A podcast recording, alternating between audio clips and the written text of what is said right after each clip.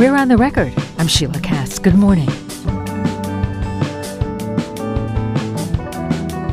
For just over half his seventeen years in the House of Representatives, Democratic Congressman John Sarbanes has been in the minority. Hard to get proposals to the floor, let alone enacted. Plus, for more than a decade, this outspoken advocate for voting rights represented a district whose boundaries were seen as some of the most gerrymandered in the country. The third District was redrawn last year to embrace much more compact areas of Howard, Anne Arundel, and Carroll counties, and more than half the people who live in it are new to Sarbanes. Are either of these the factor that led the sixty-one-year-old Democrat to announce that he won't seek re-election to a tenth term in the House? Let's ask him. Congressman Sarbanes joins us by Zoom. Welcome back to On the Record. Thanks very much, Sheila. It's good to be with you. And so, depressing to function in the minority, frustrating to represent so many new voters, disheartening to watch the Republican majority flail about in electing a speaker. Why are you quitting? All those things you mentioned are challenges, but they go with the job. And, you know, you learn to manage the day-to-day uh, dynamics in Washington. But I have to say the reasons for me deciding to move on are not coming from any kind of negative place. It's all it's all positively oriented. And, and very simply, it's that I feel like I've still got another career chapter in me, and I'd like to go explore what that is. I know I want it to be kind of service related, and it's exciting to think about what that next chapter could look like. So it was very much, I guess I'd say, a pull factor at work, uh, being energized about the prospect of some new things where I can make a difference. And it wasn't about sort of the, the challenges and the dynamics to serve in politics right now, which, you know, get a lot of attention and and can produce some tension in the job. But it's it's all it's all for good and positive reasons that I've decided to to explore this next chapter.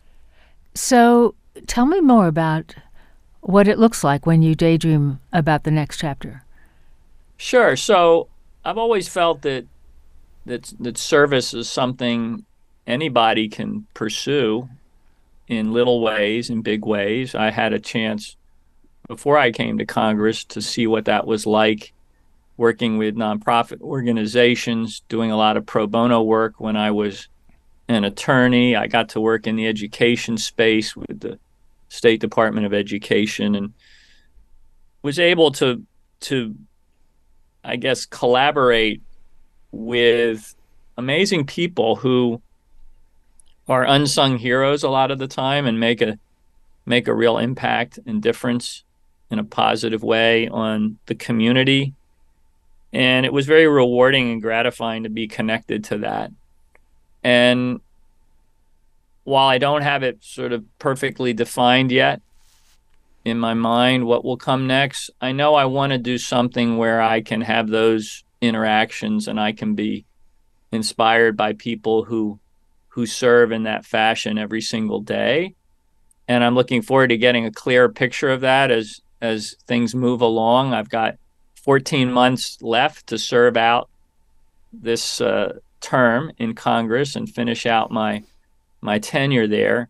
And so I'll have the opportunity to to figure out what comes next. But definitely something that keeps me connected to to service, and certainly working in the democracy space in one capacity or another is something I think I'll do uh, for the rest of my life, to be honest, given the, the strong commitment I've made to that over the last few years.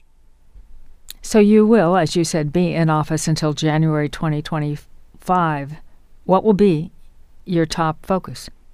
I'll continue to focus on healthcare issues, clean energy issues, certainly climate change, because that's right in the wheelhouse of my committee, the Energy and Commerce Committee, and we'll continue to have very important hearings there and an oversight role that has to be uh, brought to bear. So I expect to continue my work there.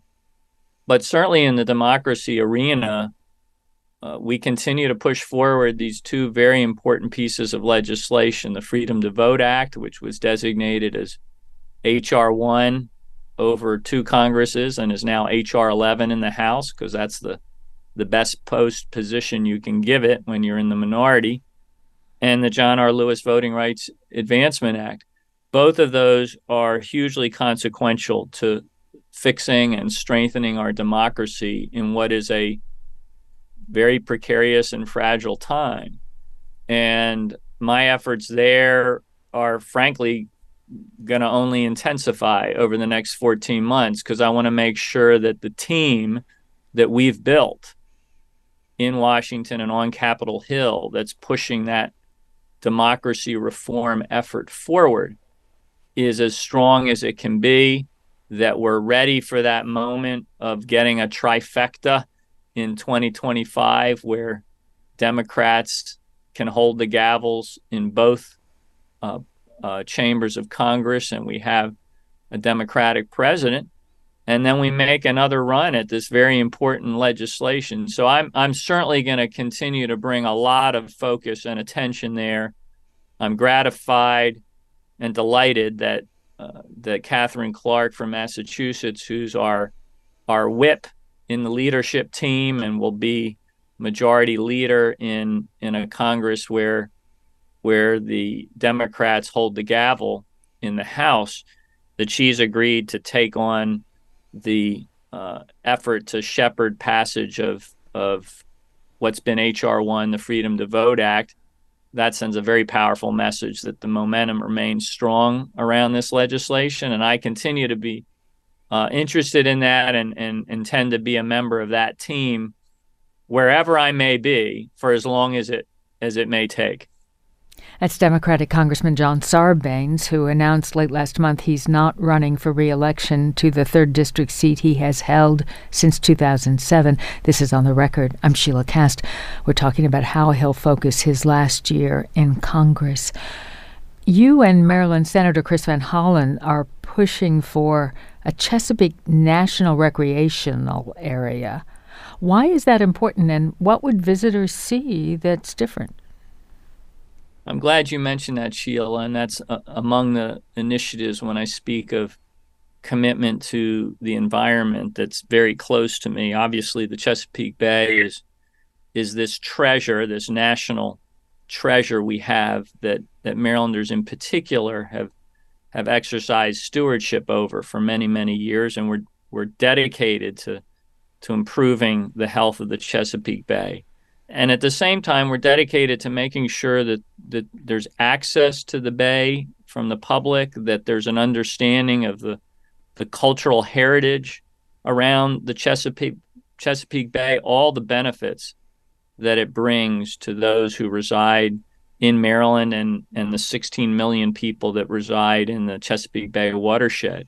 That's six states and the District of Columbia that are encompassed by that.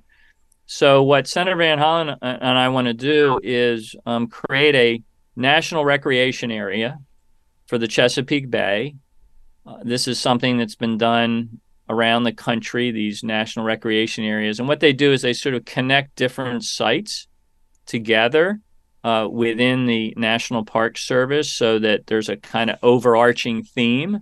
In this case, it is the bay, its history, its culture, its importance as a natural habitat, and so forth, and elevate that profile. And I think given the precedent for the Park Service managing these kinds of recreation areas across the country in a very responsible way, that it will just add another dimension to what it means for us to protect and, and preserve and uplift the Chesapeake Bay. So we're very We're very excited about this effort, and we've introduced legislation, and now we're going to work as hard as we can in this Congress to see if we can get it over the finish line. It does have bipartisan support in Congress, which I'm very proud of, and so we'll we'll build on that and hopefully get it done uh, and deliver this very important win for the Chesapeake Bay. You've also been pushing for school-based mental health services. Is there a bipartisan consensus on that? There's very strong bipartisan support for enhancing mental health services across the country in many different respects. And you see that alongside this also bipartisan commitment to addressing the opioid addiction crisis um, and other challenges that we face. So it's something that I've worked with my colleagues on. I've had a particular focus on strengthening uh, school-based health centers because, you know, you have this captive audience of, of young people, and making sure they have both physical and mental health services available to them, counseling services that they can access right there in their schools. It means a tremendous amount to them, uh, to their uh, ability to uh, to take full advantage of their educational opportunity. It certainly means a lot to their families. And so broadening that opportunity out across the country in terms of those school-based health services is something I've been very focused on, with now this added attention to the mental health side of the equation. Uh, it certainly has um, a relationship to uh, addressing school violence and other things that we see.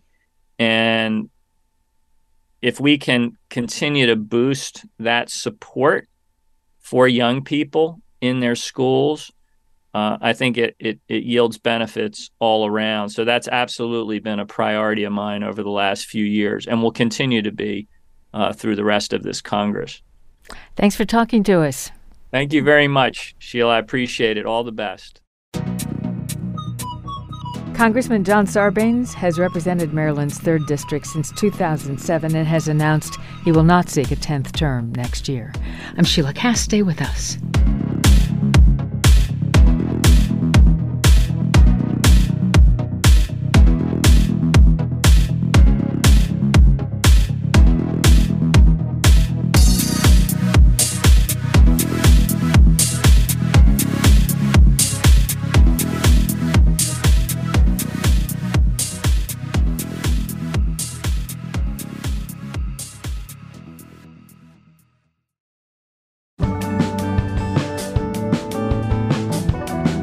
Welcome back to On the Record. I'm Sheila Kast.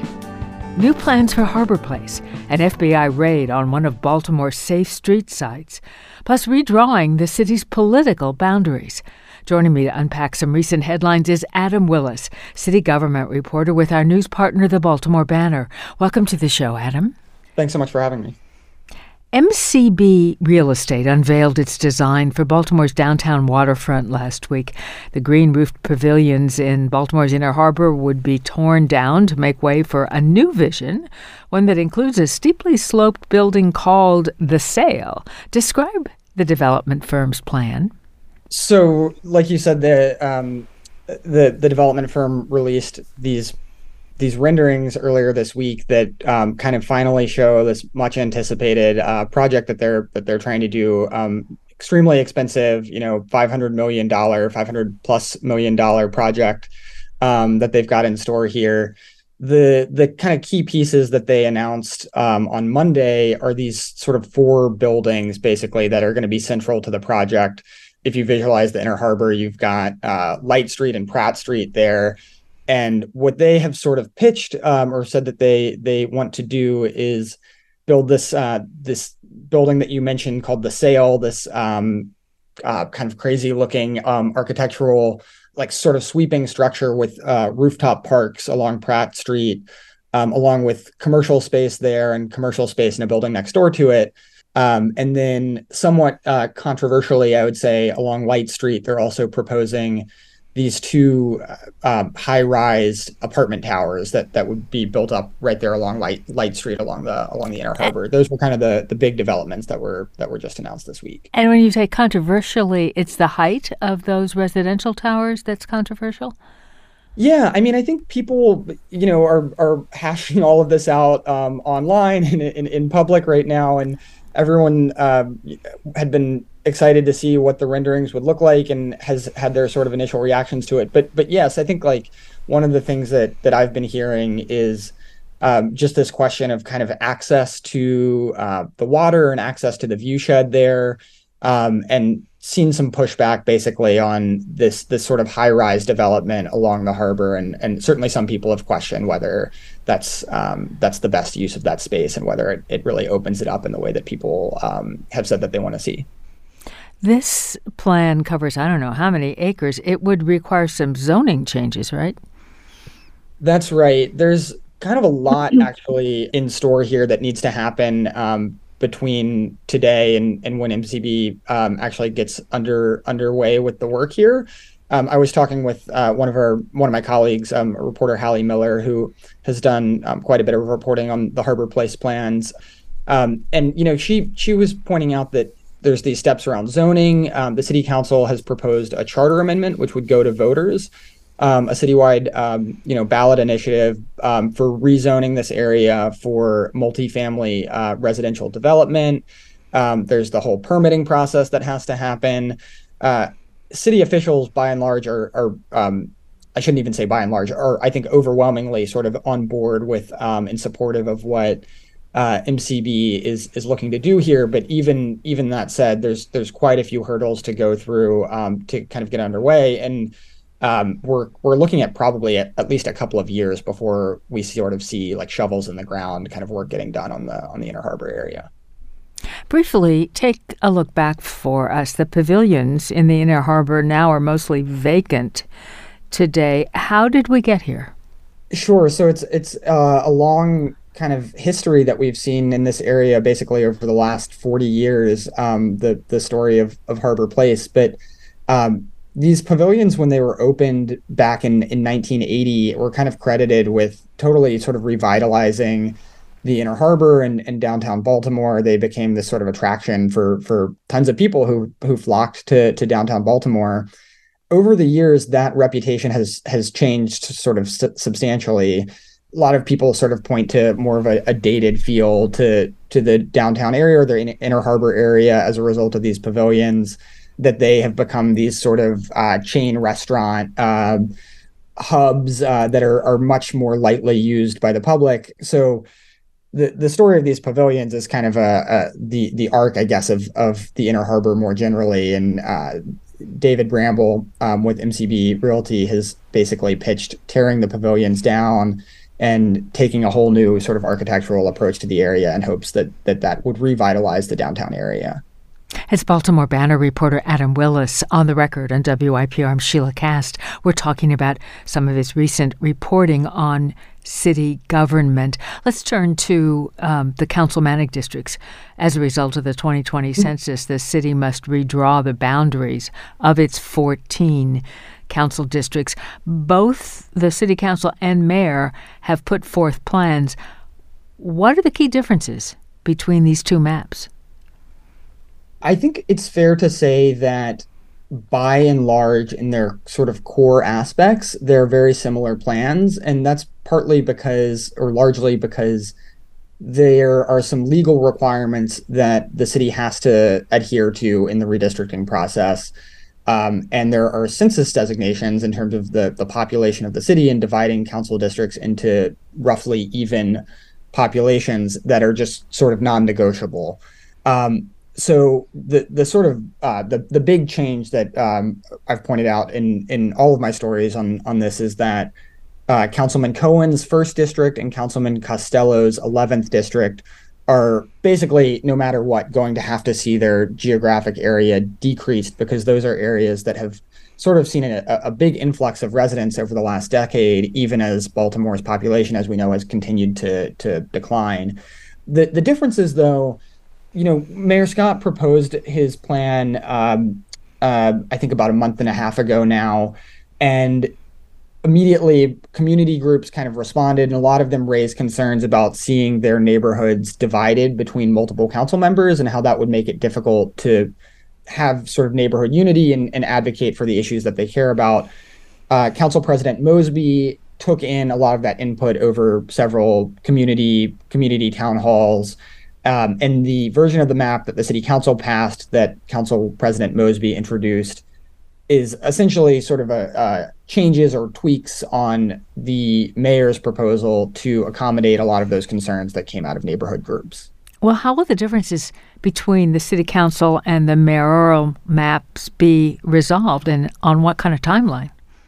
All of that is is well underway now. The the city has to, to finish this whole process on what I think is a, a pretty rapid timeline. So from the date that the mayor introduced his plan, the city has sixty days to get the entire thing uh, wrapped up, signed um, by the mayor, and uh, and and put into place, basically. And so that that means that the city council was under pretty rushed timeline to take in community input and kind of devise their own their own counter proposal, which they ended up doing. That's, this gets that wonky. Deadline is November seventeenth, right? That's right. Yes. So they have until November seventeenth. However, if the mayor were to veto the council's plan, Council President Mosby has really urged the mayor to do that as soon as possible, because th- this this gets very wonky. But basically, The, the mayor could just let the timeline expire and let the clock run out and have his own plan go into effect without giving the council an opportunity to to override his veto.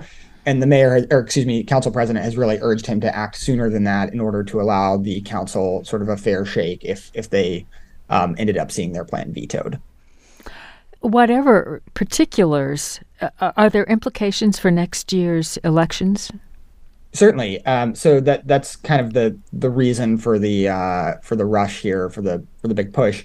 All of the uh, members on the the, the fifteen member city council are up for re-election next year. The city council president is elected uh, citywide, but all of the others will be elected out of their own out of their own districts. So to members on the city council, the the borders that they're campaigning within, Um, and also that just that they're going to be representing going forward, have uh, have pretty big stakes for how they how they think about their um, their strategy. On the one hand, their political strategy, but also just their constituency going forward.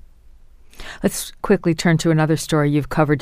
Two weeks ago, the F B I raided the Belair-Edison location of the Baltimore anti-violence group Safe Streets. What what has been the fallout? We're still trying to kind of get more information on what exactly happened here and why. I, I think it's fair to say we have pretty limited information to kind of draw conclusions based on what, what happened here. But the F B I did raid the Safe Street site in Belair-Edison. Um, they also visited uh, the homes of two Safe Streets employees, from what we've been told. Um, This was part of a broader raid that happened, or broader sort of series of raids that happened the same day um, in other parts of the city. From what the F B I has said, they hit fifteen different uh, locations in that day, including these these Safe Streets or Safe Streets affiliated sites. The fallout is that uh, there are three Safe Street staffers from that location who are currently on leave. LifeBridge Health, which manages the site, has has told us. Um, one of them actually has been arrested and charged.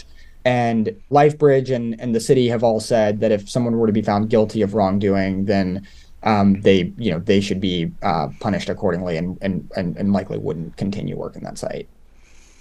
As you alluded to, the ten sites uh, are now under the supervision of LifeBridge Health and Catholic Charities of Baltimore. That's after an internal review last year highlighted lack of oversight across Safe Streets locations.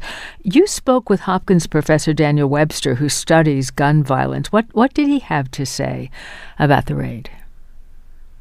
I thought uh, Professor Webster made some some interesting points here. You know, there's been a lot of um, criticism of Safe Streets, or skepticism of Safe Streets, particularly from the city council level, um, from some members on the city council.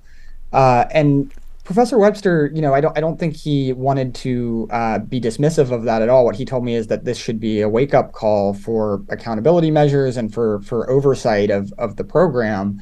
Um, but on the other hand, he kind of pushed back on folks jumping to conclusions about what happened before there's more information. And then separately for, for people sort of calling for more sweeping changes just based on sort of what what looks like it may have been a more isolated case. So he, you know, made the point that the Baltimore Police Department has had um, lots of problems. We've looked at the Gun Trace Task Force uh, just in recent years for for wrongdoing and criminal behavior among uh, among its ranks, um, and folks don't necessarily call for the uh, for doing away with the police department entirely in response to to those issues. And he he pushed back on whether an institution like like Safe Streets should should stop getting public support because of wrongdoing or alleged wrongdoing by a handful of members of the program. Adam, thanks thanks for sharing your reporting with us. Thank you so much for having me. Adam Willis covers city government for our news partner, The Baltimore Banner. At the On the Record page at W Y P R dot org, we have links to some of his recent reporting. I'm Sheila Kast. Glad you're with us on The Record. Come back tomorrow.